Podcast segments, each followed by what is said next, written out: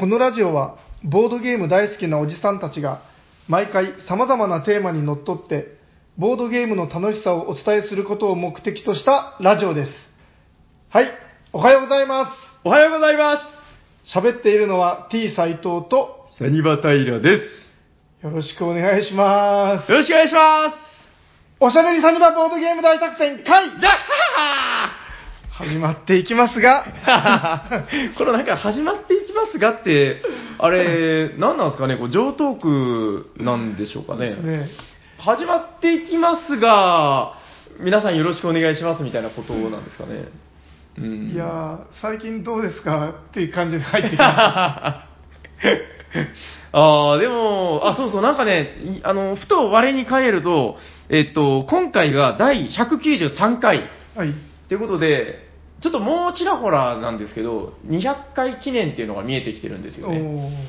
まあちょっと200回記念の折には、まあそうですね、なんかこう、生放送的なのをやろうかみたいな話は今ちょっとしてるんですけど、まあ何かもし聞いてらっしゃる皆さんも、こういうのやってほしいとか、そうですね。うん、というのがあれば、ちょっとぜひまたお便りなんかで送ってほしいかなと思ったり、あちなみに、あの、また、えっと、ヤコウさんは今日お休みです。あは、あの、今日は、あ風邪がやっと治ったんですよ、風は治った。ヤコウさんの。ちなみに、顛末を少し話すと、はい。あの、先週末、僕たちはグルームヘイブンに旅立つんだとか言って、えもう仕入れ、あの、仕入れじゃない、あれ、えっと、仕分け。ええチップの仕分けとかもバッチリの状態で、こう、手ぐすね引いて待ってたら、ええヤコウさんが、ごほごほ、まだ風邪ですっていう連絡が来て結局、先週末、グルームヘイブンには行けず、あで、まあ、週明けて、じゃあ、ちょっと今日収録ですねって言ってたら、すいません、明日離島に行かないといけないっていう話で。まあ何かと忙しい、もう今すごいフラストレーションが溜まってるみたいで。あ。ヤコさんのその風邪ってのは、あの、ええ新型コロナウイルスとかではなく、だったら多分、離島には行けてないんじゃないですかね。旧型コロナウイルスとかですうか、ね、ん、多分、そんなひどい状態ではなかったみたいですけど、どんぐらいかな？でもなんかずるずる引きずってましたよね。ううんん、まあ、だから多分だいぶ、こう、悶々としてるんで、あのーまあ、一応明日、日を改めて、あの、グルームヘイブンやろうっていう話になってるんで、ああ、あもう明日は戻ってくるんですね。あ、多分戻ってくるんじゃないかっていうことで、で、もう明日はもう多分すごいはっちゃけで遊ぶんじゃないかなって、あの、イエーイみたいな。ごほごほ。で、多分次の収録ではもうすごいはっちゃけた状態で来ると思うんで、はい。さて、それはどうかな。あちなみに、あの、はいはい。ちょっと思い出しついでに、ええ。あのコロナウイルスってなんかいろんなうん。種類があるって知ってああ、ますそうなんですか？いや、知らないです。イ新型。カイカコロナウイルスとか、イカっていうのはいわゆる食べるイカ。ああええあのインフルエンザもなんか鳥とかあー、聞きます。豚とかいろいろあるじゃないですか、ええええコロナウイルスも同じように、へえええななんかイカとかタコとかいろいろあるみたいです。そいつらから移るみたいなことを。うん、へえ、そうなんだ。なんか怖いっすね、ほんとね。うんいや、なんかだからお祭りとかも、長崎って、あの、まあ、ご存知の方も多いと思うんですけど、ランタンフェスティバルっていう、あの、なんかね、これみんな勘違いしてるかもしれないけど、中国4000年の歴史があるお祭りとかではなくて、あの、長崎で十数年前に、なんか観光客欲しいよね、つって。多分ですけど、僕の想像ですけど。いや、わかんないですよ。もともと何か、その期限はあると思うんだけど、まあでも自分もなんかそんな話ちらっと聞きましたよ、だって僕が子供の頃なかったですから。う。ん、なんか2月寂しいよねみたいな。そうそう、祭りないよね。って、観光客少ないよね。って、なんかその、市の上の人間かなんか知んないですけど、ん。が作った、ポットでのお祭りなんで、うん。僕としてはもう見向きもしてないんですけど、まあただ、あの、長崎的にはすごい、この重要な観光源らしくて、うん。それがもう結構閑散としてるらしいですね、こう。あこの間見てきましたよ平日に。あ、見ました。あれ大丈夫でした？逆にもういないから安全なのかな？うん、いや別にそんななんていうか。閑散としてなかったです？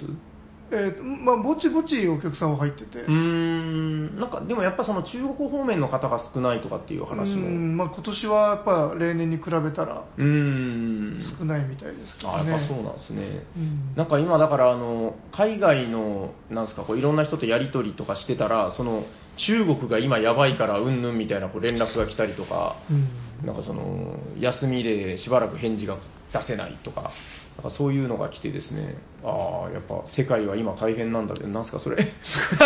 この話してもいいですか？たま卵ですか？いや、あの、アップルのあのイヤホンですよ。あまさかその白い卵みたいなそそう、ここからあイヤホンがぴょこんって出てくる。今風そう。いや、で、あの、自分はあんまりこういう、なんか流行り物にすぐ飛びつかないんですけど、これ高かったでしょ？3万しましひゃた。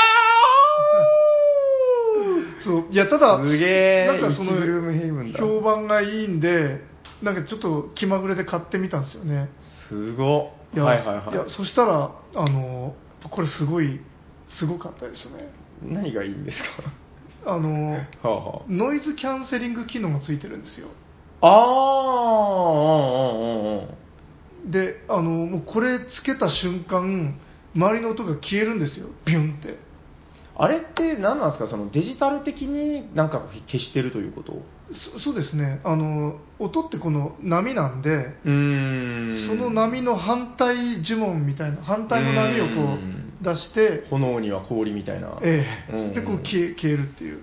なんかその打ち消してるんですよね、うん。で、それ自体は、もう自分が初めて買ったノイズキャンセリングイヤホンってもう20年ぐらいう前ーん。はいはいはいなんですけど、うん昔のって全然性能が悪くて、あこんなもんかだったのが、あうん。その、まあ、アップルじゃ、あのソニーが作った最近のやつは評判が良かったらしいんですけど、うんまあ、そのやっぱアップルが本気出してやったやつは、へえもういわゆる最新型みたいなそうですね。んなんかでも怖くないですか？こう耳から落ちたらもうどこ行っちゃうんだろうみたいなああ、そうそうそう、それはありますね。めっちゃ怖い。なんか、あの、聞いた話ですけど、その、線路とかにめっちゃ片方落ちてるらしいですよ。へえ。で、そもう、あれって片方補充とかできるんですかね？ああ、どうなんだろう。できるのかな？なんか、まあできるとしてもききっと結構高い。うん。で、僕、あの、私事なんですけど、去年のクリスマスプレゼント、ええ。なんか一応ね、あれなんですよ、うちは、あの、僕がサンタさんからもらうとかじゃなくて、ええ。その家族同士で送り合うみたいな文化をへえ。毎年やってて、へえ。なんかね、ツリーが部屋の中に結構邪魔なでかいのがあるんですよ。ええ。で、そのツリーの下にクリスマスが近づいてきたら、これこれはパパからだよとか、これはあのうちのあのなんかその娘からよとか言って、こう、積み重なっていくんですよね。へえあじゃあい医学理からなんか松ぼっくりもらったりしてるんですか？あ、なんかね、なんか変なのもらいましたよ。あれ、なんだったっけな？なんか、うーん、あ、思い出しました。見せてあげましょうか。あの、実は店にあるんですよ。へえあの、何かご存知ですか、これ。え？な凶器です。は箸箸？あどうぞ開けてください。ああ、あの、刺すと、この、へっこむびっくりナイフみたいな。え、こんないいものをくれたんですか、イガグリ君は？。はいい。へあそうですね、あの手品で使うというか、まあ、手品でも使われないだろうけど、これ。え。えーこれ、宝物級のプレゼントなんじゃないですか？そうですね、まあまあ、そういうのをやるんですけど、話がずれましたね。あの、あのー自分だから、ずっとイヤホンを愛用してるんですけど、普段外歩くときとかで、あのーだいぶ邪魔なんですよね、やっぱこう巻くのが、コードを。うんでも本当不便なんで、あのなんか最近世間では、なんですか、この、えっと、ワイヤレスだっけ？なんだ、なんていうんですか、これ、ワイヤレス。あ、ワイヤレス。イヤホンっていうのが流行ってるみたいだねとか言って、うんであじゃあもうその時期を狙って言うと、そのクリスマスプレゼントはじゃあそれにしてあげようみたいなうんことで言われるんですけど、あやっぱり言われたのが、お前はどうせ落とすだろうみたいな。うんで、結局何になったかっていうと、あのまさに今、愛用してるんですけど、この、なんか、Bluetooth の首掛けの方に、あーあ、うん、なんかそういうのも、そのタイプも結構うん。人気みたいですよね。うん、まあ、この、なんか首の後ろにくるっと引っ掛けて、うん。まあ、両耳に、まあ、これも、まあ、割とこう邪魔にならなくていいですよ。なんか走るときに便利ってよく、あレビューが書いてますね。あ、これ落ちそうだからってこと？そうそう。うん、なんかあれ服にくっつけれるんですよね。ううん、ん、だからちょっと自分も、まあ確かにちょっとそれ怖いなと思って。うん。えー。あ、まあ、その、え、ノイズキャンセリングがすごいという話。そう。うん、だからあのバスとか電車で聞こうとすると、うん。あの音うるさいじゃないですか、うん。ガーみたいな、でボリュームをでかくしないと、うん。あ、それが本当に聞こえなくなる？がもうすごいちっちゃい音でき普通に聞けるんですよ、部屋で聞へくだからあの赤石さんの声とかちっちゃくて聞きづらいじゃないですか。ー。はいはいはあまあこれで聞くのは大体お医者さんになんですけい。ど、はいはいはい。それでもあのクリアに聞こえる。ああ、やっぱいいもんなんですね。はいなんかでも逆にちょっと怖い気もしますけどね、こう、外の、なんか、どうどうですか、後ろからおばあちゃんがね、あすいません、そこの方みたいな、こう、ちょっとどいて、あ、どいて、どいてって言ってるのに、ずっとこう、体を揺らして、お、お、おとかやってたら、もう、白い目で見られちゃいますよ。そうあのこれを家でつけてる時に、うん子供が帰ってきたことに気づかなくて。そうでしょう。もうなんか突然い、誰もいないと思ってたのに、突然ブッと現れて、おおみたいな。ああ、まあまあ考えもんですね、それもね。う。うんん。なんか何の番組なんだみたいな感じになってきましたけど、はいどうですか？もうそろそろあそうそう行っちゃいますか？はい。はい。それでは、えー、本日のテーマに参りましょうかね。はい。本日のテーマは何ですか？斉藤さんえっ、と、買わなかったことを後悔ししたゲーム、ボドゲ購入道。イエーイどんどんどんどんどんどんどんどん買わなかったゲーム、え？買わなかったことを後悔したゲーム。はい。ボドゲ購入度。はい。はい。よろしくお願いします。よろしくお願いします何ですか、それは？えっ、と、まあ、よくその、ボードゲーム買うか買わないか迷った時に囁かれる言葉として、はい。まあ、まあ、みんな迷ったら買えとかはいはいはい。言うんですけど、はい。その今買わなかったら、その後で欲しくなった時にもう売ってないかもしれないっていうのをみんな心配して買うわけじゃないですか。うーん、まあ、そうですね。はい。で、ただ、それであの結局買わないっていう選択をして、うーん。で後ではいはい。あやっぱあの時買っとけばよかったっていうのが怖くてみんな買うんですけど、はい実際にそう思ったゲームってあるのかみたいななるほど。ことを振り返ってみましょうかという。まあでも、永遠のテーマといえば永遠のテーマで、あの、いわゆるだから、どうですかね、まあ、完全にとは言わないけど、あの、デジタルコンテンツっていうのは、まあ、比較的、そのもう形がないものだから、うん。まあその、サービスを提供しているところがやめなければ、まあずっとあるわけなんだけど、うん。うんまあ、いわゆるだから無限にコピーされていくわけですもんね。うん。ただやっぱりこの、我々の好きなボードゲーム、カードゲームとかっていうのは、その実体があるものなんで、その、まあ、初版、二版だとかって言いますけど、その、どんなに作られたものでも数に限りがあるんですよね。うんでなんかボードゲームの場合ってそうん。の絶版になるまでのスピードが圧倒的に速いじゃないですか。そうなんでしょうね。なんか下手するともう初回入荷買えなかったらうん。もうあれもう買えないみたいななんか思うんですけど、その海外で、そのまあ、一定数やっぱ作られるわけじゃないですか、うん。でも聞いてたら、あなんかのニュースで見ましたけど、あのデジタルゲームって言っていいのかな、まあ、電源ゲームの、えー、と市場規模を超えたっていう話見ました？見てないです。なんかえてか超えたんですか？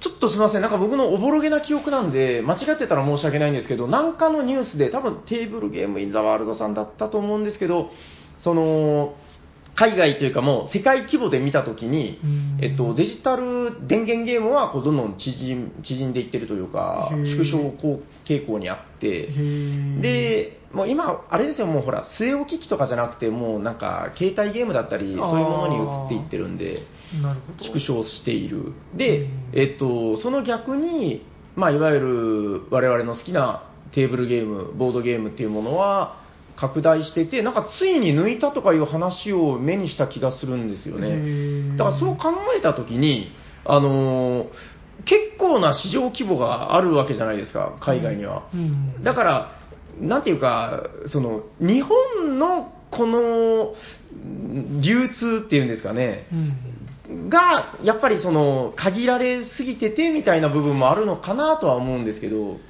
いやでもそうでもないんですかね。自分なんか割とその、うん。世界から取り寄せて買ってるわけですけどそこでもなくなっていってるみたいな。そうですね。割と世界規模で見てもそのもう欲しいと思った時にはそこにないみたいな、うん。とかけまあ、結構じゃないですけど時々あってもしかしたら、だから、その、なんでしょう、この、再販をかける、その、ペースとかが、やっぱその、他の文化に比べて、なんか、ペースが低いんですかね、その、うん。低いっていうのはおかしいのかな、ペースがなんか遅いというか、なんか例えばですけど、だから、まあ、CD とかレコードとかも結構絶版とかいう言葉は出てくるじゃないですか。うん。でも確かに、まあそこまでそれで手に入らないみたいな話はあんまり聞かないというか、まあでも、規模の問題じゃないですか。うんなんか例えばですけど、その、マイケル・ジャクソンのなんかズスリラーみたいな、うんああいうものは多分いつ行ってもある。で、それはもうだから定番としてずっとすられてるというか、で、多分ですけど、ちょっとマニアックな CD とかレコードになると、やっぱりそれも手に入らなくなってると思いますよ、なんか。うんうん。だからまあ、ボードゲームだけが特別というわけではないような気も。まあそうですかねううんん。でもなんか、その、やっぱ、ないものねだりじゃないけど、手に入らなかった時に、その思い出が痛烈に残るんで、まあ、そういう印象があるんかもですね。ですね。で、まあその、はいはいはい実際に買って後悔したのは何だったかっていうところをはい。突き詰めていくことで、うん。その、逆にその、何を買わなければいけないとか、何はスルーしても意外と平気だったみたいな、その、なんていうんですかね、選球眼っていうか、はいはいはい買い物。のこう指針になるかもしれないと思ってですね。そうですね。なんか自分で、だからこのテーマを斉藤さんにもらっあ、斉藤さんが持ってきてもらっあくれたんですけど、なんかその、意外と思い出さないんですよ。なんか。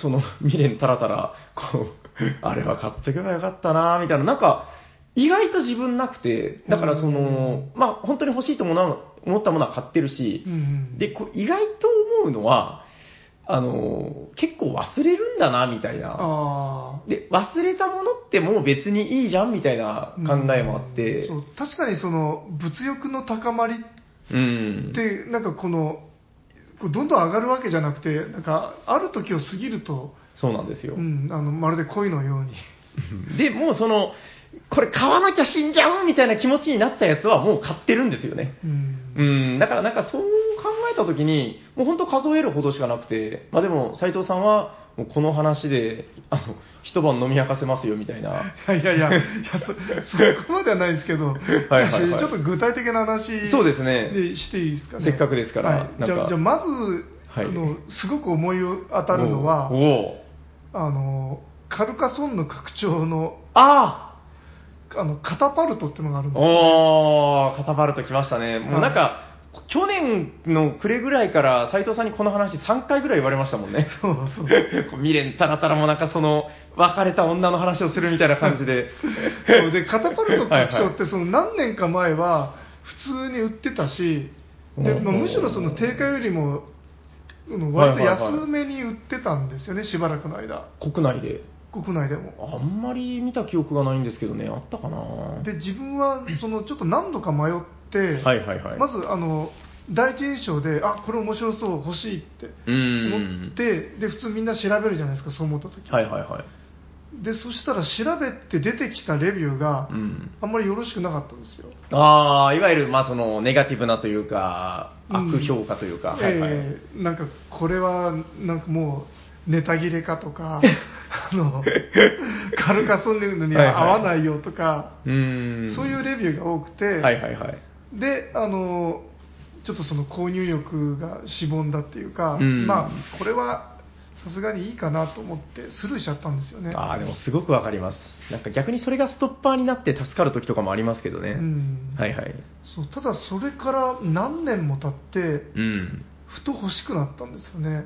ああ、なんかきっかけがあったんですか？こう、ふと思い出した。とそうきっかけはちょっと思い出せないんですけどあのカルカソンの拡張ブームみたいなのが自分の中でああ、その流れの中で。そうですね、はいはいはいうんいやもしかするときっかけはなんか駿河屋とかでたまたま見つけた拡張をああ。安い買うかみたいな感じで気まぐれでなんか1個ぐらい買ったらうーん。あのそのカルカソンヌってやっぱあの物の質感がいいんですよねうーん、うん、うん、うん。でその遊ぶわけでもなくてもなんかこのうんなんかこうしみじみ満足感みたいなのうんがじわーってきて、はいはいはい。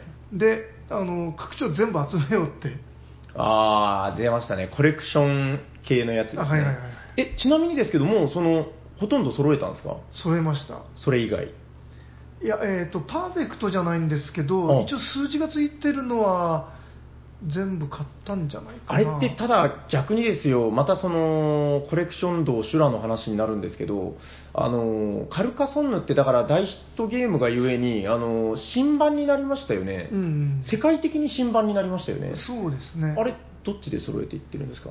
もうそこめちゃくちゃ中途半端であバラバラ。えああ、気持ち悪いやつだ。僕、あの、漫画集めるの好きなんですけど、漫画も時々真相版に変わっちゃうんですよ。うんで、ああ、僕の家にあるピアノの森っていう漫画が、あの、1から8巻ぐらいまでは9番で、えうん 途中からすっげえおしゃれな表紙に変わるんですよね。ああれは悲しいんですけどね。あいや自分的にはそこはまだあの気持ち悪くなってないです、ね、あれでも統一感あるでしょ、箱に。あのなかったですけど。いやもう箱あの捨てて。えカルカソンヌの箱を？いやえーと正確に言うと中身を基本の箱に入れてうん。外箱はいつ捨ててもいいようにえー。取っといてありもったいない。あの、ちょっと箱を捨てるとき僕にください。なんかあの、どっかのお店がやってるあの、箱で照明作るっていうのをいつかやってみますたいんですよ。あーあーじゃああのいっぱい持ってきますよ。ああ、マジっすか、ええ。あれ、見たことあります？なんか、どっかのね、壁とか階段とかに、うん。中になんかランプみたいなの入れて、おー。あそれだったらあの、うん。捨てるのはもったいないけど取っとくのもみたいなのがおー。山ほどあるんで。おー、マジっすか、ええ。あともう一個、すみません、めっちゃテーマと関係ないけど、やりたいのが、あの、よく古新聞とかをこう、おしゃれで貼ったりとか、ええ。あの、ルールブックのいらねえやつを、もう、海海外、あの、外国の、あれを切りまくって壁に貼りまくるっていうのをどっかにやりたいんですよね。なるほどうーん、なんか、まあまあ、ちょっとすみません、話それましたはい。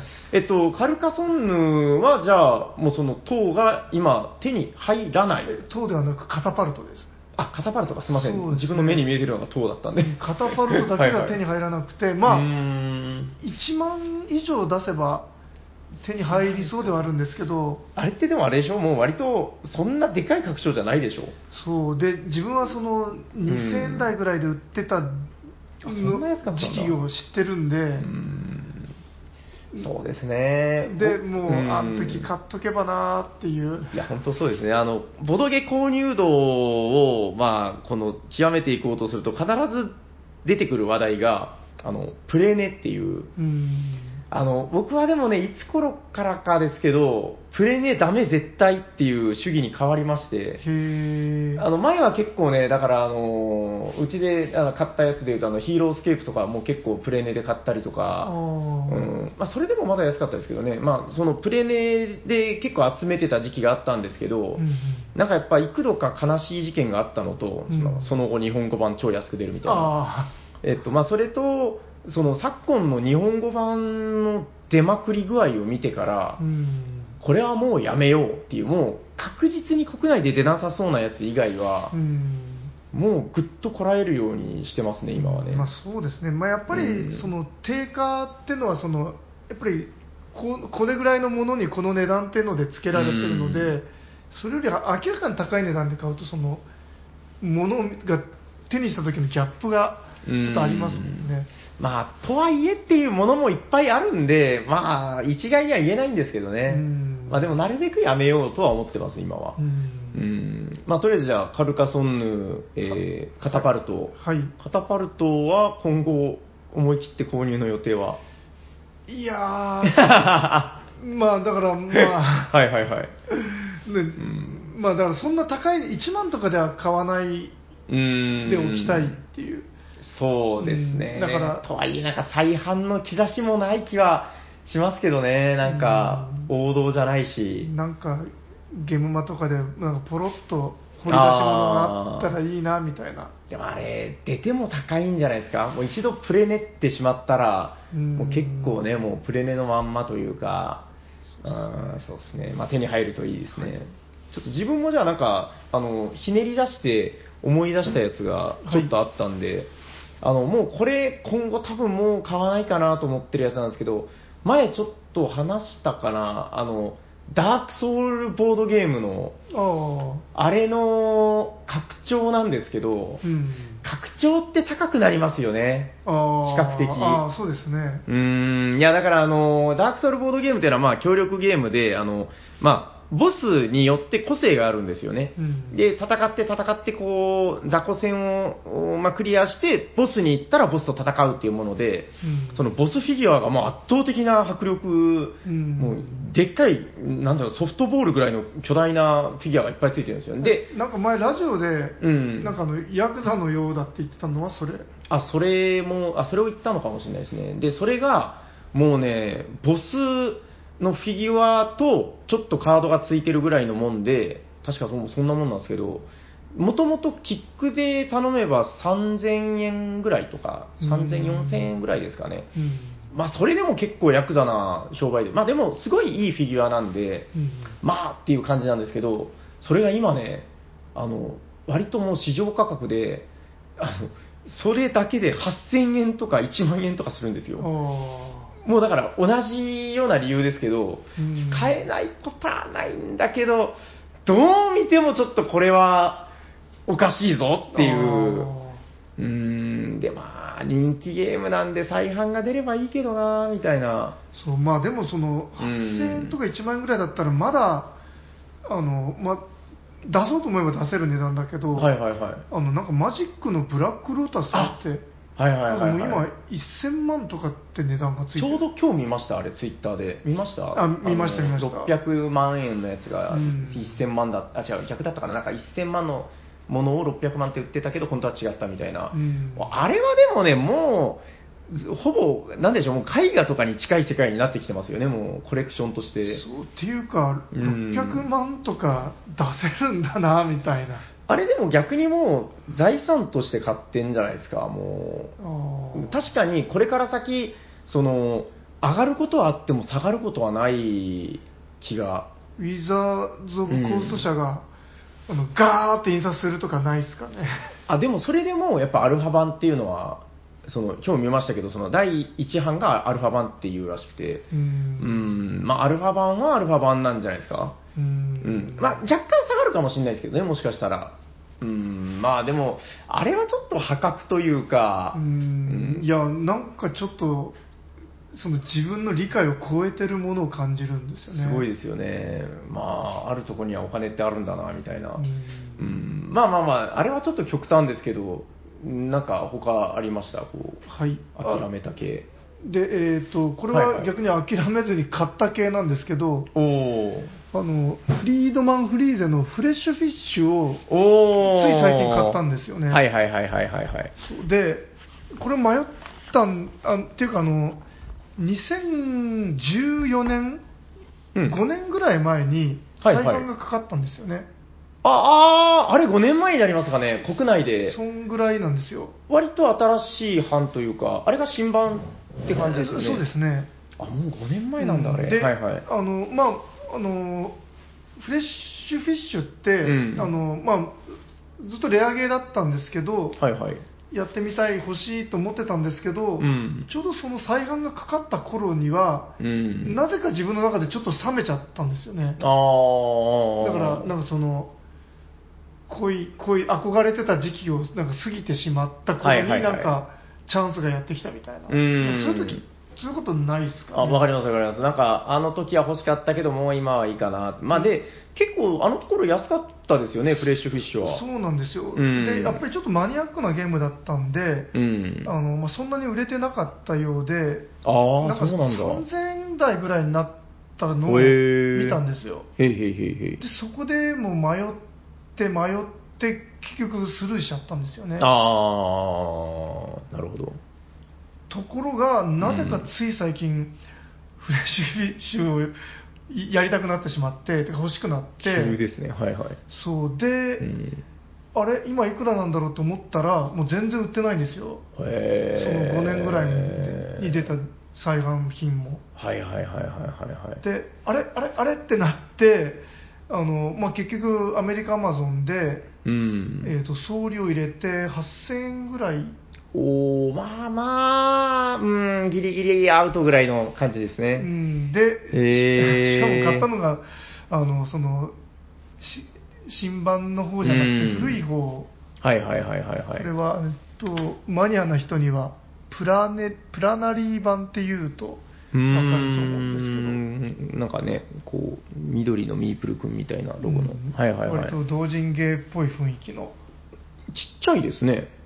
結構箱も、どのぐらいだろうな。割とちっちゃい、大箱ではないですね。そうですね。うちにあるあの、テイクイットイージーの、なんか、加減ボタンぐらいの。これはち中身じゃないですよ、これは。なんだこれ。あ、違うんですか？これ違うんですよ。いや、あの、なんか、もともと入ってたコマがめっちゃちっちゃかったんで。ちっちゃ あ、ほんと同人クオリティっぽい。へそうで、なんか、あの、えっ、と、なんか、ボードゲームギークで見たら、代わりにミープルを使ってるし人がいたんで、ー。ああ、はいはいはいはい。自分もちょっとミープルでやろうかなと思って。へー。これでも絵とかが確かになんか若干同人感というかこうインディーズ感があってう、ん。でもこれは逆にいい味ですね、なんか。そうですね。うん古い匂いがする同人感というか、今時だったら同人の方がむしろクオリティが高いぐらいの、あれなんですけどね。確かに。もものとしてもですね、なんかこう印刷の感じも、うんうん、でもこれはなんか嫌いじゃないな。こう、割と時代を感じるいいコンポーネントですけどね。そうですね。うん。これあ、で、まあ、これはじゃあ、諦めずに手に入れた。そう手に入れたんですけど、うんあの3000円台の時に買っておけばよかったな っていうのを割と最近あのしみじみ思ったんですよ。ただ意外と思うのが、その、えっと、その、何がいなくなるのかって、案外読めないとこないですか、こう。うんものによってはですよ、もう結構5年、6年平気で経つのに、なんか未だに細々と安い値段で売られてたりとかうん、逆にちょっと下がってるものなんかもあったりして、そうっすね。僕やっぱ自分がこう、定価で買ったものが下がってるのを見るとすごく寂しい気持ちになるんですけど、わかります。しょぼんみたいな。はいそうただあの、やっぱりあのある程度評判が立ったゲームっていうのは、うんなんかやっぱり何年か経って人気が出たり、気づいたらなくなってたり、ああ、そうですうね。んやっぱそういう意味では、そのなんか、名作がいいじゃないですけど、うんん、メーカーにもよりますけどね、こう、あーそう、だから僕もう一個、斉藤さんからこの話来た時に思い出したのが、あの、アレアですね。アレア、あの、僕が始めた頃、まだちらほら売ってた気がするんですよ。なんかで、今もう探すと、やっぱり立派にみんなプレーヌになっててう、んうーん、だから、当時買い揃えておけば、今頃こんな思いをせずに済んだのにギリギリみたいなうんことは思いましたけどね。そうですね、あれらは割と傑作揃いっていうか、外れなし感が。ただ、あれ調べると、わかわかんないですよ。自分だからやったことないゲームもいっぱいあるんで、なんかレビューを見てると、なんかその、傑作、傑作、傑作、はてな？みたいな、なんかこう、何個か紛れてるよみたいな話を見て、あうーん、なんかその辺もちょっと、あー、そうなんだ、みたいな、ちょっと、こう、ブレーキがかかる理由でもあったんですけど、あ、うん。でも、あれだけ傑作揃いだと、うん。なんか逆にその、ひ外れっていうか、はいはい。評判になってないやつもちょっと気になってくる。き ちょっと気になりますよね。確かうん5番街とか、ああ、あと僕見たのはえっと、アランムーンの、なんかマンモスのやつ。あーあれはどうなんだみたいな話は見ましたけど、どまあどうなんでしょうね。やってないんでわかんないですけどね。ねあとフェルトのあのなんかサイコロ振るやつもアレアの中では結構マイナーなえ、大箱、大箱のあれや。あそうですねそんなのあったっけ？あ、サイが投げられた。あれは違うんですっけ？へえっ、といやあの平さんとやったことあるような気がするえ。なあのなんか海賊が弟子を引き連れて。あー。何でしたっけあれ？え、ラムと名誉じゃあなくてララムと名誉。ああれ、割となんか素敵でしたけどね、雰囲気は。うん。あれ、そうなんだ。ただアレアの中ではわなんかあんまり。地味じゃないですかね、まあまあ、地味あれやなんですね。うんああ、いやだからちょっと、そああいうシリーズもののなんか棚に並べたくなるやつあるじゃないですか。うんああいうのは、だから僕今結構見つけたらもうちょっと買っていこうみたいな感じがあって、うんあるうちに。そうですねいやアレアのシリーズの傑作感はすごいっすよねあれちょっとやっぱり、いつか棚に全部揃えてえなと思いますけどね、これからでも安くなることはないんじゃないかな。あれやって、もうなんか、その、過去のなくなったやつ再販する兆しないっすよね、なんかねうん。むしろ別のとこが権利取って出したりとかしてるでしょ、なんか。うんなんですけど、タージマハルとかなんか、そういうのもあーあそうですね確かそうですよね。うんうーん、だからなんかちょっとその辺がまいまちまちなのがですね、でもなんかノートルダムとか、ね、あの、10周年記念版で再販されたりもしてるから、うんちょっと一流の望みはあるのかなとも思ってるんですけど、ちなみにアレアの一番はラーなんですよね。なんですよね、あれ、持ってます？あの、アレア版は。はないです。そう、いや、ニューゲームズオーダー版が本当素晴らしい出来なんで、うん。もう全然いらないんですけど、うん。まあでも、コレクションとしていつか棚に全部並べたいな。うん、まあまあ、僕の中でだから割とその、この購入度、購入度公開編っていうので、思い出したのはその辺かなあれですかうん、あれやはやっぱちょっと後悔してますねうん。買っときゃよかった感というか。うん。他なんかあるんですか、まだ。他はですねこれも比較的最近買っこれ、でも斉藤さん後悔したと言いつつ買ってますね、結構ね。そうそうそうそう はい、これは何ですか？これはですねレゴクリエーショナリーっていう全然知らない。クリエーショナリー。ええああのこれ、あれじゃないですか、あの、サイコロテーブルさんで。あそうそうですそうですそうですああのー。へいへい。お題をレゴで表現して当ててもらうっていういわゆるじゃあ、バ、バ、バ、なんあ、なんですっけ、バ、バウザックじゃあなくて。の粘土で作るえっと、名前忘れた。えっと、ククラマーじゃなくて、え何でしたっけ、あれ。トイバーのトイバー、トイバーの、えっと、バルザックじゃなくて、バウザックじゃなくて、バビロネアじゃなくてね。バーなんですよね。もういいや、あれです、あれ、粘土のやつ。粘はいはい土粘土ゲーあの粘土をレゴにしましたって感じの。成り立つんですか、これ。面白かった。でこれがあのまあ、はい。レゴでしょみたいなふうに思うじゃないですかうん。でスルーしてたんですけど、うん。その子供と一緒にサイコロテーブルさんに行ってはいやってみたら、うん。もう子供がめっちゃハマっちゃってすごい、これ、ちょっと箱開けていいですあかどうぞどうぞ何この箱？なんかすごい分厚い。へえ。しかもこれ、レゴっぽい何かじゃなくて、レゴなんですね。もうままさにレゴで中にレゴがいっぱい入ってるレゴ社が出したレゴ。そう。だから中身本当レゴとお題カードだけですよほー。これはオタクのレゴでできるのでは？そうそうそうそうはいはいはいはい。これが良かったと。そうですねでまあそのここにあるパーツを作ってカードに書かれたなんか車とかカエルとかコウモリとか双眼鏡とかまあいろんなお題があって、うーん、まあなるほど。まあ、これをあの秘密裏に自分だけが見てレゴで表現しましょうって。あ、あーで分かってもらうと。そうですね。でも、あとはもう普通に単純に当ててくれればいいっていう。そうなんですよ。あ。そそんだけなんですよ。なるほど。あ、まあ、あの、例の粘土のやつみたいな、こう、奥深さみたいなのはないけど、あまあ、そそうですね。なんか分かりづらくしたりする必要は全然なくて。うーん。そう。ただあの実際作ろうとすると結構難しいんですよ、へえ、まあ、レゴですからね、カクカクしてますからね。えーでパーツもそん、そんなに豊富なわけじゃないんでですね。確かに、うん。でもなんか思ったよりも、なんかいろんな形というか、うんなんて言うんだろう、この車っぽいものを作る something とか、で、この限られたパーツで、そのお題を作るっていうのがすごい楽しくてですあね。もう、うちの子供とか、うん。もう、もう何度も何度も、おかわり、おかわり、おかわりでもっとやりたい、もっとやりたいって。あー、これはじゃあもう本当アイデアの勝利なんでしょうね、この、うん。レゴで遊ぶなんていうのはもう自分ら子供の頃はもう大体みんな通ってるわけなんだけど、はいそう。で、うんあの、まあ、自分も一緒に作ったんですけど、はいはい。確かに面白いんですよ。へ大ー。人も、あの、あ面白い例えばこの キャベツを作れとか、あー、なるほど。まあまあ、色はヒントですけど、形とかをね、いろいろ考えると、へー。そうただレゴをなんか丸くしたところでこれはキャベツってなんか思ってもらえるだろうかとかうんなるほど。へー。え、これはなんか時間制限とかがあるものなんですか？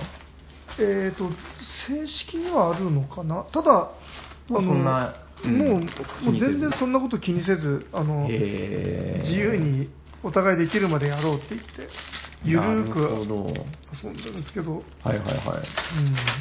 うん、これは、え、なんか、なかったんですか？その、あでこれもやっぱりあれですよ昔だったらうん。普通に売って売ってた頃はいくらだったかな？3 4千まあ5000円は切ってたと思うんですよねああ、まあまあ、物的にそんぐらいの感じですよね。うんうん。あでもそうかそそんなでもなかった結局あのあのアマゾンをもう見まくって、はいはいはい。6000いくらで買ったんですよねああ、じゃあ、まあ、まだ、そそうそうそうですねお値打ちに手に入った方なんじゃないですかね。うんまあでも、まあ、あのかなり探しましたうーん、結構古いんですよね、これはじゃあ。それなりに。えー、となんか微妙なそだからこれもそのタイミングよく買ってれば別にそんな苦労するうーん。いつのゲームしかし、よく見るとあれですね、このレゴが出してるボードゲームシリーズ、どれも面白そう。そうそこのうミノタウロスとか、なんか迷路を作るゲーム。そうよく見るといろいろあってこれ、これ絶対面白いでしょ。あ国地や作とかもあるんですよえ？この中に？えこのなんか海賊の、こうはあなんか道を走っていくっぽいやつとかも面白そう。えうんなんか見たら、え、このモンスター、モンスター 4? モンスターがなんか通路をどうにかするゲームとかも面白そう。いろいろ実はあるんですよねいややっぱなんかこのクリエイティビティっていうか、なんか刺激するんでしょうね、この子供の、子供のというかこう我々も。へー、ゲームズ .lego っていうなんかそのブランドなんですね。うんゲームズ .lego.com。そうなんかあの RP TRPG みたいななんかマップ。作ってドラゴンをどうのこうのみたいななんかそんなのもあったようなラーバドラゴンかな？ドラゴンっていうのがありますね。へー、これでも面白そうだなうんちょっとこのシリーズ、すごくなんかいいですね、こう、すごく好奇心を刺激する。ね、あのだんだんちょっと話が それていってしまいましたけど、なんかこれあれですね、あの、いつだったかな、ちょっと前にね、あの、マジモリさんっているじゃないですか。はい、マジモリさんが、なんかこう、レアゲーまっしぐらみたいな話をね、持ってきたんですよん。あれ、いつだったかな？覚えてないですか？聞いた記憶ないですレアゲーまっしぐら。あ、これだ。第162回。みんなが欲しい、あのレアゲームっていう。あーどんなの？で、その時聞いてたのは、えーっと、あ、なんだったかな、なんか、いや、あの、マジモリさんが言ったのはもう何一つ覚えてないですけど、あの、ブリトーとか。ブリトはあの人手に入れてますからね。うん、まあ、なんかやっぱだからその時も、うん、結局欲しかったけど手に入らなくてみたいな。まあ考えてみたら、その、あのレアゲームのまあ第2回っていう言い方もできるんだけど、うんそうですね、まあ購入度か、まあ、どうですか？なんか、まだあります？そうですね、まあ、じゃあちょっとまとめ的なことも少し。あ、じゃあ最後にじゃあ、はい。そうですね。で、まあ、あのまあ、世間の評判とか気にせず、はいはい。購入度とは。そうですね、あの 自分が欲しいものを買った方がいい。そりゃそうですよね。いや、でも本当あの思うんですけど、あの、だから、なんだろうな、前も話しましたけど、ちょっと安いから買おうかな、まあでもやめとこうっていうのは、もう一回欲しくなることほとんどないんですけど、うんなんかやっぱりこの、あー欲しいなー、でもちょっと高いからやめとこうかなーって思ったやつは、後で強烈に欲しくなる時が来るんですよね。で、大体そういうゲームって、その頃にはもっと高くなってるみたいな。うんやっぱあの、スター・ウォーズじゃないですけど、あ目で見て頭で考えて買うか買わないか決めるんじゃなくて、あの感感じた方がいいと。ああ、でも確かにそれはそうですね。うんこう、あんまり、こう、賢くなるというか、うん、これはまあ大丈夫だよとか言って、なんかね、こう、だからそういうゲームはもう別にいいんだけど、そうブワッってなったこう、高まりみたいなのは、うんうん、信じた方がいいというか。でもう目をつぶって購入ボタンをクリックせよ。でも思うんですけど、そういう、うーん、思い切って買ったゲームっていうのは、この間のコンポーネントの回も同じ話したかもしれないですけど、後で後悔することあんまないですからね。うん。あれ？あれ？あるんですか？つつまり、はいはい。買っとけばいいってみたいな話になってしまうな。そう、だから、買って後悔することはもうほとんどないんですよね。うん、だから、まあまあなんか、あんまりこの考え方、こう、使いすぎるのも危険ですけど、そうですね。まあ、熱の高まりを感じたら買えっていうのは確かに間違ってない気がしますうね。んうん、まあまたちょっとこういう悲しい話を持った人が、こう現れたら、こう、この回をもう一度やることもあるかもしれないですね。うんなんか結局何の教訓も得られてない気がする。あーでもなんか昨今は、その、うん、プレネで買うのはダメ絶対っていうのはね、割と正しいとは思うんですけどね。うん、まあでも、まあ胸の高鳴りを感じたら、ちょっと早く買っとかないとなくなっちゃうよっていうのも確かに真理だと思うんで、ねあと、はい。キックはちょっと危険度が今高いですよね。高いですね、キックね。いや、だから、あのーなんかメーカーから出たりもするじゃないですか。うんうん、その辺が、でも出ないのもやっぱり一定数あって、うんそのあたりの見極めが難しいジャンルというかう、んはありますよね。自分あの、キックで言うとあのブラス、あ、はいはいはい。あれはすごいキックしてよかったなってあれでも結局出ましたけど、出たんですけど値段が全然違うんですよ。あ、そうなんですか？自分キックだとうん。あまあでもこんなこと言うとあの普通に買った人が そうした気持ちになるかもしれないですけど。あまあまあまあ、参考までに。1万2 3千ぐらいでえー、白黒プラスあれ？チップ。両方ついてましたっけあれ？ええ。あ、そうなんだ。ででチップもなんか2セットぐらい、あーあ、確かにでもついてましたよね。うんああ、あれ、白黒両方の値段だったんですね、あれ。ええめっちゃ安いですね。安かったあですそうなんいや、確かにあれは買いだっていうのは分かりましたけど、自分はでもね、なんかもう最近、ああいう名作でももう、やらないのはちょっとやめとこうみたいな気持ちになってて、うんなんか、結構、それなりに重いじゃないですか。うんだから、ああいうの結構我慢できるようになったんですよ。最近で言うと、あの、テラマラとか、バラージとか、ああなんかやばそうじゃないですか。いや買っとけっていう声が聞こえるんですけど。でもそれあの、はいはい3年後ぐらいにすごい後悔する時が来るかもしれないですよ、まあ、あるかもしんないですけど、いや、確かに買っといて間違いはないと思うんですよね。ただ自分はもうね、だいぶ、なんでしょうね、こう、賢くなったって言ったら、こう、ちょっと寂しい言葉なのかもしんないけど、なんか、まだあるんですよ、こう、やらないといけない、俺の好きな、こう、長時間ゲーっていうのがいっぱい。うん。で、それを積み崩すのは多分もう数十年後のことだろうなぐらいの感じがもうあるんで、もう、よっぽどじゃないと買わないっていう、なんか、もうそれはだから本当に刺さったっていう意味なんですけど、うん。で、なんか自分ちょっとあれなんですよね、ブラスとか名作って分かってるんだけど、あ、なんかちょっと違うんですよ、自分の、こう、心に刺さるジャンルと。なので、まあ、ああいうのは結構我慢できたっていう。いやまあでも人は変わりますからね まあまあ、そこまでケアしなくていいんじゃないかなとは思いますけど、まあまあ、ちょっと購入度は、また、そのうちですね、はいこう、話したいことが溜まったらまた話しましょうということで、よろしいですか？はいはい。ということで本日は、えーボドゲ購入度でございました。ありがとうございま。ますそれではあのコーナー参りましょうかね。お便りのコーナー。はい。ということで、本日も、えー、リスナーの皆さんから、えー、お便りが届いております。えー、じゃあもう早速、あ、本日3通また読まさせていただきます。はい。えー、それではまず1通目、えー、読まさせていただきましょう。おしゃな、おしゃさりの皆さん、こんにちは。こんにちは。はい。まあ、こういう挨拶もいいんですよ。えー、お久しぶりです。おしゃさりネーム、和菓子です。ということで、和菓子さん、えー、お便りありがとうございます。ありがとうございます。はい、えー、以下長文ですということで、はいえー最近はキックスターター沼にどっぷりの私ですが悩んでいます。それは、キックしたボードゲームの日本語版がすぐに発表され、お値段も手頃、もちろんルールは日本語、キック限定かと思われたコンポーネントもなんだかんだついてくる。これは敗北なのか、それとも選球眼による勝利と言っていいのか悩んでおります。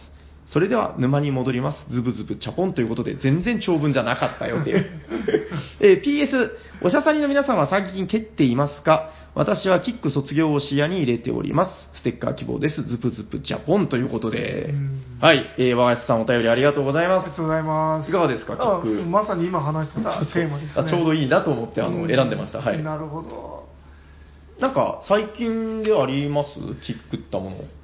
えっ、と、あの、さっきちょろっと話したブラスのコインの、あ、あ、お、お、お、あれ、あはいはいはい僕が頼んだやつ。あはいはいはいあれ、どうなんですか今、進捗というか。えっ、と、もう順調に作ってるぜみたいな、うん。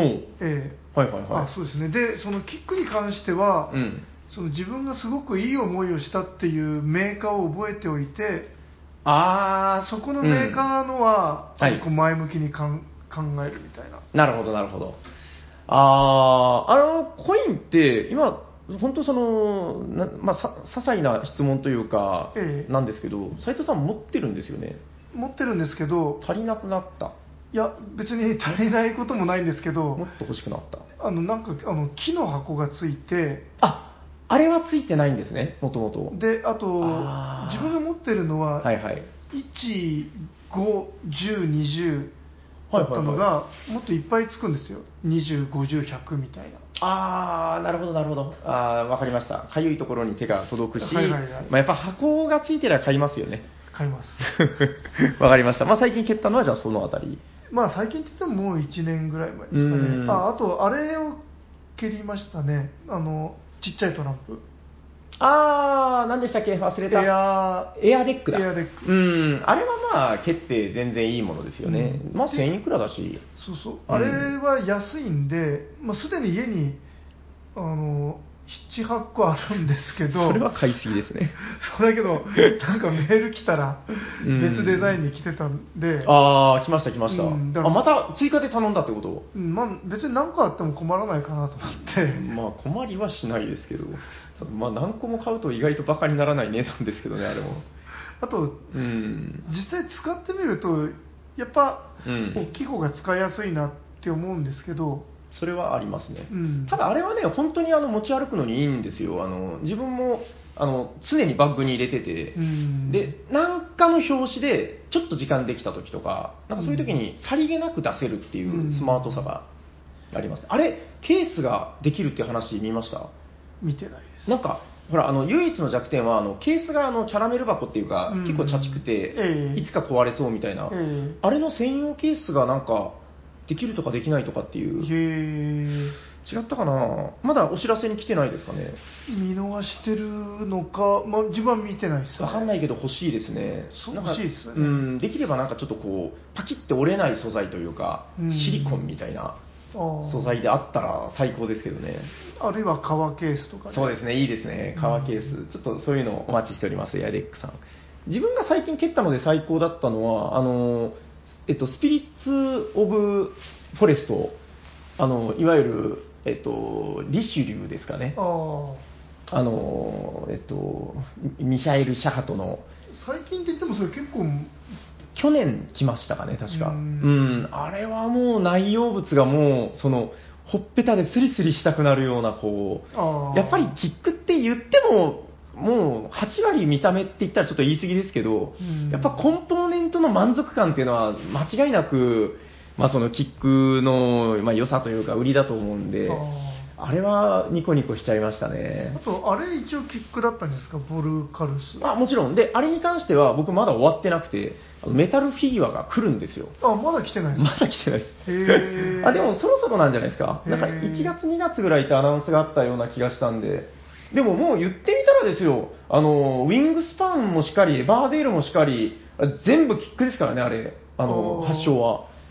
だからもうその今、キックがうんぬんっていうのはもう垣根がすごく低くなってるのかなっていう気もしてて、まあ、そのキックするっていうのは、もう本当その購入っていうより、この素敵なゲームを俺は応援するぜっていう気持ちで、うーん、多少の損はもう、なんか物ともせずに蹴っていくものなのかなとは思いますけどね。うーん。うん。そうなんか確かに今キックで出てるやつってなんか別にキックじゃなくて普通に売っても普通に売れるんじゃないかって感じのが。そうなんですよ。で、なんか大体後日大手が出したりとか、うん。なんか流通し始めることが多いんで、うん。今で言うと国内のね、あのアークライトさん、ホビージャパンさんとかが大体、これはすげえと思ったのはもう大体出されるんで、うん、まあ気長に待つのもキック道なのかなと思いますけどね。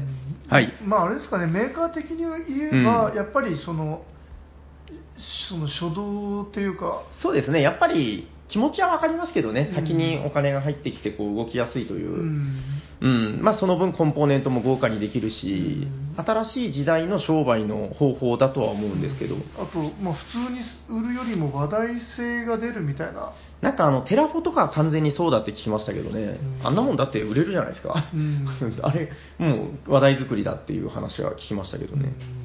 はい、ということで、まあ、キック道はちょっとまたそうですね、キック好きな人なんかがいたら、あのーちょっとキック道で話しても面白いのかなと思いますけど、はい、和菓子さん、ありがとうございましたた。それでは2通目参りましょう。おしゃさりの皆様、おしゃにちはこんにちは。えー新年早々海外の通販の入力ミスをして同じボードゲームが2個届いてしまい途方に暮れてしまった北こんえ北関東のタカさんです。タカさん、ありがとうございます。とほほということで。えっと、さて、正月に親戚の大人子供13人が集まっていましたので、少しアンケートをしていました。クイズ100人に聞きましたならぬ、クイズ13人に聞きました。うん問題、てれん。取り手って何の略？答えは、え4つです。さあ、おしゃさりの皆様、一般人はどう答えたか推理してみてください。まあ、この4種類答えが出てるみたいなんですよ。うんえー、じゃあ、はい、斉藤さん、早かった。えー、なんと答えたでしょう。子供ですからね。えっ、と、駅名、取り手駅。取り手駅。なるほど。4つの答えの中にあるのか。残念ございません。えーっとね、まず、4位から参りましょうか。はい。あ、4位。えーっと、1人が答えています。取っ手のこと。ああ。まあ、いわゆる、こう、手で掴む取っ手、うん取り手。うん、まあ、なんというか、何も思いつかなかったんでしょうね。はい、そして、えー、2人が答えました。第3位。鳥天の略。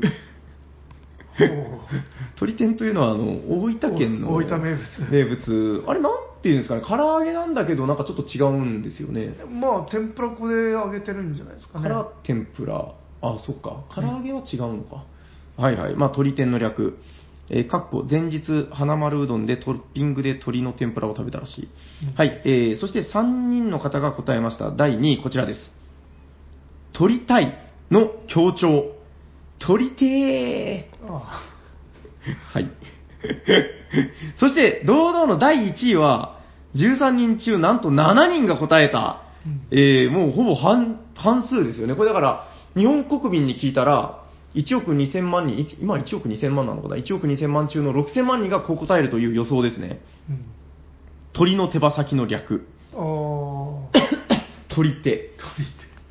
ということで、いかがでしたか？取り手がわかるというのは、やはりボードゲーマーの判別に使えるみたいですね。それではまたということで、いかがですか？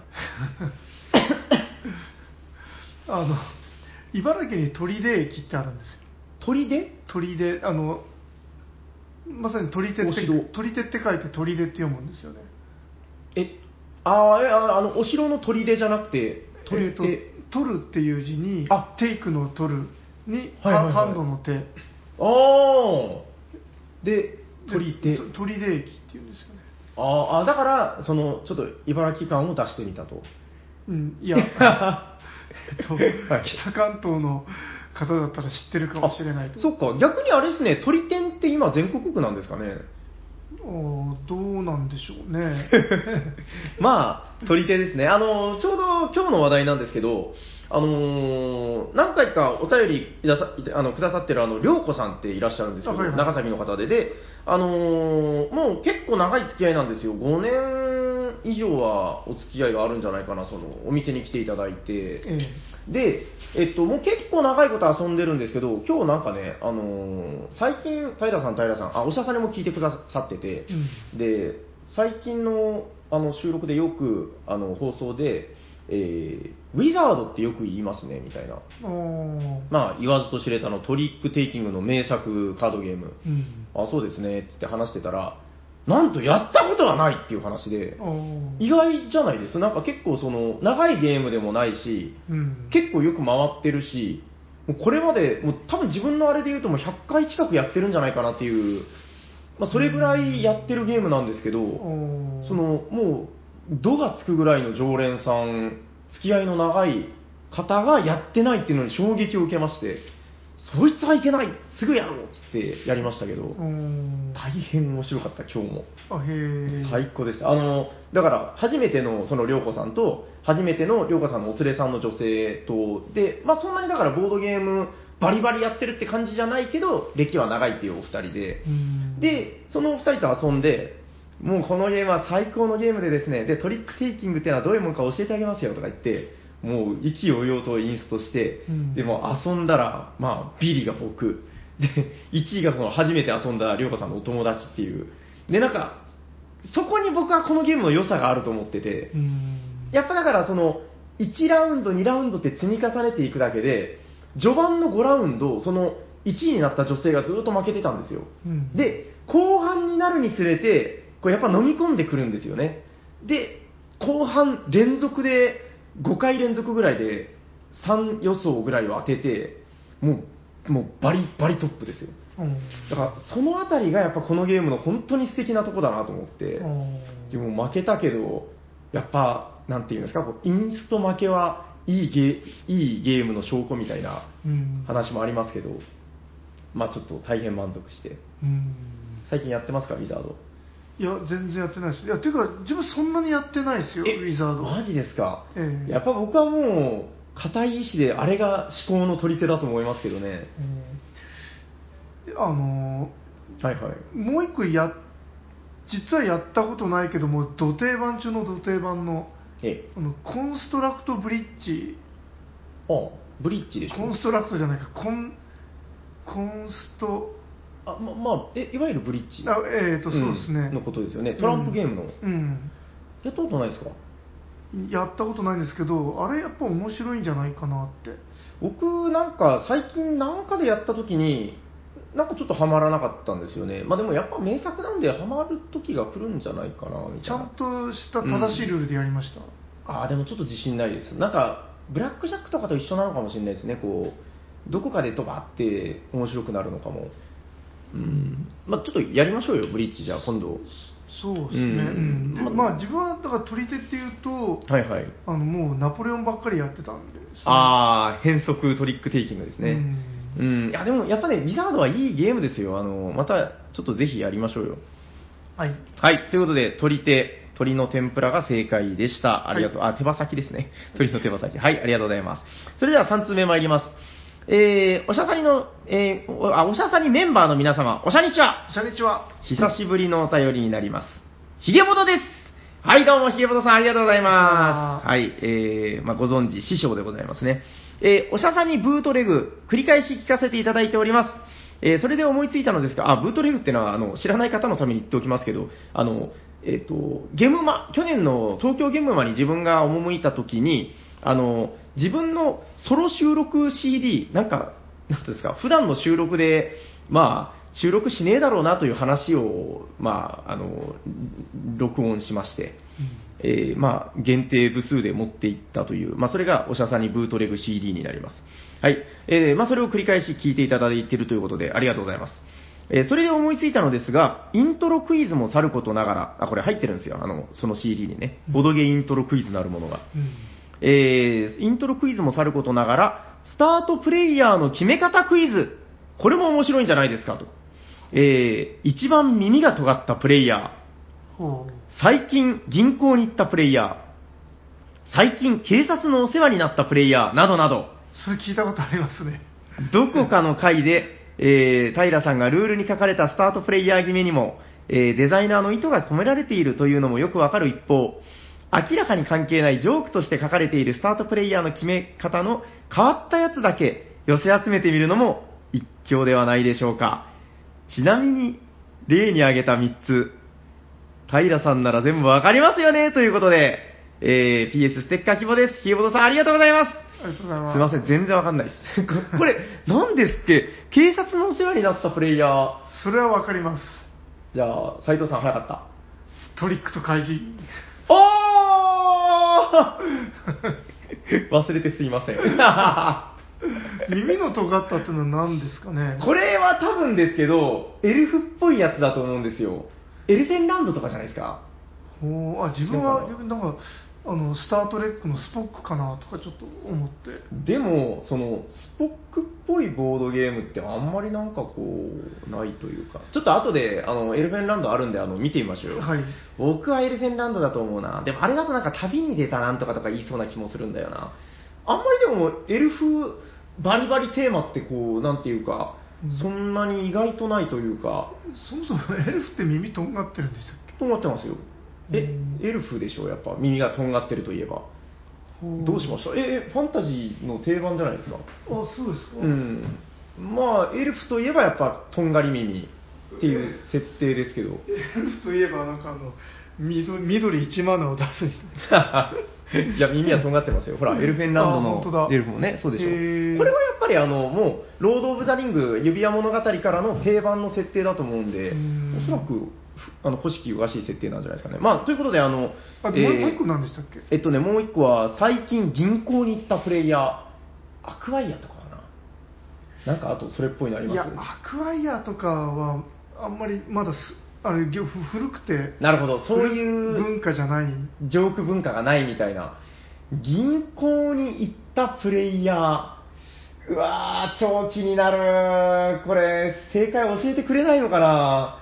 今度のお便りとかで正解教えてくれるかな？ちょっと気になりまくりますよね、これ。銀銀行ポリス。それは全然違う。絶対違う。なんか、あの、多分ですけど、やっぱこういうクイズのあるあるで、あの、誰も知らないタイトル出しても、あんまり盛り上がらないんで、多分僕らが知ってるぐらいのものだと思うんですよね。メジャーなやつ。できっとね、すかね。銀行か、でも思いつかないな。モダンアート違うよな。あれちょっとなんか、あれ画廊ですもんね。うん建物出てくるけど。銀行が出てくるゲームダメだ、高3です。あの、ちょっと、また、あの、自分も考えておきますけど、あの、こいつらダメなやつだなと思ったら、あの、お便りで正解を教えてください。はい、ということで、えーこの、おでも面白いですね。スタートプレイヤーの決めた、決め方クイズ。あと、あの、この間言ってたのが、なんか、あの、イントロ、あの、じゃなくてね、あの、ほら、ボードゲームの説明書の最初に絶対書いてるあのフレーバークイズ。あーあれは絶対面白いと思います。うんあの、いい具合によくわかんないんで。はい。あの、ドミニオンのやつとかも本当ちょっと気が違ってるというか。クニツヤとか大体わかんないですよラマは命じましたってやつでしょ。はい。ということで、ひげぼとさんありがとうございます。ということで、えっと、本日も3通お便りをいただきましたあ。えっとはい。ちなみにエルフェンランドはただ最年長のプレイヤーはああ、じゃあ違うんだ。じゃあもうすいません、外れました。はい、じゃあちょっと正解も、あの、哀れだと思ったら送ってください。よろしくお願いします。えっと、じゃあ、本日も3通いただいてますんで、えー、平等に参りましょう。えー、サイコロですね。本日も6面ダイスで、1、2が出たら和菓子さん、3、4が出たらタカさん、えー、5、6が出たらひげぼとさん。じゃあちょっと久しぶりに自分が振らせていただこうかな。では行きます。僕のあの、得意の振り方で、ライトニング稲妻っていうのがあるんですけど、いきます。ライトニング投法ぐるぐるぐる稲妻のような奇跡で投げるぐるぐるドーン。え、ボイ1番和菓子さんおめでとうございます。だんだんだんだんだんだんおここ最近の当たりがですね、ほぼ全部1、2、あの、なんていうんですか、こう、3人の中の最初の人ばっかり。へえ。いや、なんかちょっとそれを気にして、あの、自分が振ってみたんですけど、これ、グラサイなのかな？はあれじゃないですか、あの、海底探検に出てくる、あ。1から3までしかない。いやいや、6年です。はい、まあ、えっと、和菓子さん、えー、近々、えー、ステッカーを送らせていただきます。えー、では、この番組では、えー、お便りを募集しております。斉藤さん言えますか？あ、言えない。えー、お便りの宛先は、えー、ツイッターのおしゃべりサニバのアカウントに向かって DM を送っていただくか、えー、Gmail で送ってください。Gmail の宛先はこちらです。おしゃべりサニバアットマーク Gmail.com シャワー SHA でございます。えー、お便りどしどしお待ちしております。てってってっててーホットゲームインマーケットザンダンダンダンダンダン誰かが好きなゲームを紹介するぜ。今日は誰だ。俺だドドドーン。ということで、サリバタイラが、ははい、紹介させていただきます。はい、えー、本日ご紹介するホットゲームはこちら。テレテン。エレベーター前でーどすこーい。よー。よー。はい。ということで、えっと、何回か前に、あの、話させていただきました、あの、長崎に、あの、サーシサーシさんがいただいた時にですね、あの、これはいいゲームだぜということで、あの、長崎に置いていってくださって、え本当ー、にそんな、そんな言い方、そのセリフで置いてったんですか？いやごめんなさい。あの、大体こういうフレーバーは嘘です。あ、まあ、なんか、でも、そういう気持ちがあるからこそ置いていってくださったんですよ。そうですねはい。はい、まあ、そういうことで、あの、えー、いただきまして、あの、めちゃくちゃ遊ばせていただいてます、今。沢地さん、本当ありがとうございます。で、あの、これね、いただいたから、なんか、あれですよ、その、うーん、義理人情でね、こう紹介してるとかいうわけではなく、うんいや、なんか、義理人情でそのうち紹介しようかなとか、ぶっちゃけちょっと思ってましたけど、いや、これがね、あの、予想以上に結構今、あの、遊んでるんですけど、あの、本当にいいんですよ。うんえっとですね、まずじゃあ、概要からお話ししましょう。はいまあ結構ね、あの有名なゲームなんでご存知の方も多いと思うんですけど、まあ、あのこ最近で言うと話に出ました、あの、コーヒーロースターとか、はいえー、あとまあ代表作って言ったらな、まあ、コーヒーロースターになるんですかね。まあ、古いので言うと A コードで行こうとかの、まあ、サーシサーシさん。最近あれですね、旅の後っていうのを。出された。いえー、まあ、押しも押されぬ一流国内ブランドなんですけど、えっとですね、えーエレベーター前で、これ非常に単純なカードゲームなんですね。で、えー何をやるかっていうと、あのーある、とあるデパートに、いや知らないですよ。僕の中でデパートなんですけど、あのー3機のエレベーターがあります。で、この3機のエレベーターの前に、あの、家族、いろんな家族が集まってくるんですね。で、えーエレベーター、それぞれのエレベーターの前に、あの、わしはここに並んじゃうとか言いながらね、おじいちゃんとか、うんあの、私はここに並ぶわ、みたいな女の子とかね、あの、いろんな人たちが並んでいくんですよ。で、もうルールはめちゃくちゃシンプルで、えー、カードがなくなった時点で、まあ大体ですね、あの、エレベーターの前から3番目ぐらいまで、まあ、3番目だったり4番目だったりするんですけど、までに並んでたカードは得点をもらえる。うんはい。まあ、これが基本なんですけど、何がじゃあこのゲームを面白くしているか。その1、テレセン割り込みルール。はい。えっとですね、あのーカードにアイコン化されて書いててすっごいわかりやすいんですけど、例えばそうですね、わかりやすいので言うと、えっと、これ、テーマは家族がテーマになってるんで、うんえっと、まあ、色ごとに家族がいるんですよね。黄色の家族カード、赤の家族カードみたいな感じで各プレイヤーが色を担当するんですけど、例えば、ここに黄色の、えーマダムがございます。えーマダムと言っても、まあ、若奥様という感じですかね。年の頃は20代後半。まあ、ちょっと結婚生活にも飽きてきて、なんかそろそろ趣味でも見つけようかしらみたいな、そんな感じの奥様がいらっしゃるんですけど、えっと、この奥様、えっとですね、アイコンが書いてまして、この奥様カードは、おっさんの前に割り込む。これあの割り込み能力がそれぞれ設定されてるんですよ。で、それぞれなんとなくこう納得いくような感じなんですけど、まあ、亭主、亭主が弱いのかなみたいな。うんこの、えー、このだから、ヒゲのダンディーなお父さんですね。このお父さんの上にまたおじいちゃんもいるんですけど、まあ、このお父さんの前に、えー奥様は割り込むことができるよ。普通カードっていうのは、その列の最後尾に必ず並ばないといけない。これが日本の文化だぜということなんですけど、あのーこの奥様カードを出したら、一旦列の最後尾に来るんだけど、その後に割り込み能力発動っつって、どけっつって、この、えっと、お父さんの前に割り込める。悪い。これなんかやってると、そういうなんか悪い言葉が飛び出しがちですよね。あの、サーシさん、本当すいません。なんか、僕の教育が悪かったのかもしれないですけど、あの、うちで遊ぶとみんな、どけバーとか、そう、死ねとか言いながら。じじいとか、なんか、なんかみんな口悪くなるんですよね。誰のせいなのか。まあまあ、あの、とにかく、えっと、割り込み能力が、もう全、このカードに設定されてるんですよね。ほぼ。で、えーおばあちゃんはやっぱり同じくおじいちゃんの前に割り込める。これあの、サシさんは、はいどうぞどうぞって、そういうふうに言いながらやってるんじゃないですか。なんか乱暴なんですよね。長崎の風土なのかな。みんなどけって言うんですよ。邪魔だとか。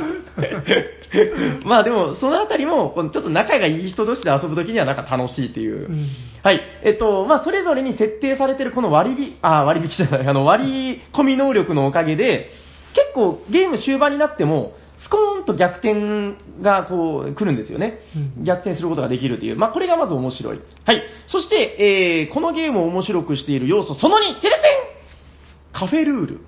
あのですね、これだから、女の子とか男の子とかいろんな設定があるんですけど、うんあの、いろんな家族の、例えば、青の家族の女の子、赤の家族の女の子とかいるわけなんですけど、えー、一つのエレベーターの前の、まあ、同一の列に、はい、1女の子で、まあ、離れててもいいんですけど、2女の子。そして、3人目の女の子が来た瞬間、どすこいこの3人がですね、意気投合しちゃうんですよ。カフェ行こうぜってなるんですね。でこれもなんかついセリフを言っちゃうみんな。し死ねとか、合戦だとか。これあの絵柄を、はい。あの、ハーフパイントヒーローズにしたら、どうなんですかね。死ね、どけみんなあのビール瓶とか、バカ野郎みたいな。釘バットとか持って。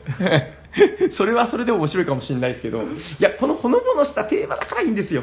はい。まあまあ、なぜこの、だから、なんじゃあこれどういうことか。このカフェルールっていうのが発動すると、あの、最後の同一の種類の3枚目を出した人が、その3枚をまとめて引き取るんですね。うんで、そうすると、列が、えーその3人いなくなった分で、パタパタパタっと縮まるんですね。で、これをうまく利用することで、まあだから、あの、一応このカフェポイントっていうのもあって、あの、セットを作った人が1ポイントだったりもらえるんですけど、それもあるし、この、えー列がダイナミックに変化する。うんっていうことで、この2つのカフェルールと、えー割り込みルール、えーこの2つでこのゲーム、ものすごくこうダイナミックな動きが発生するんですね。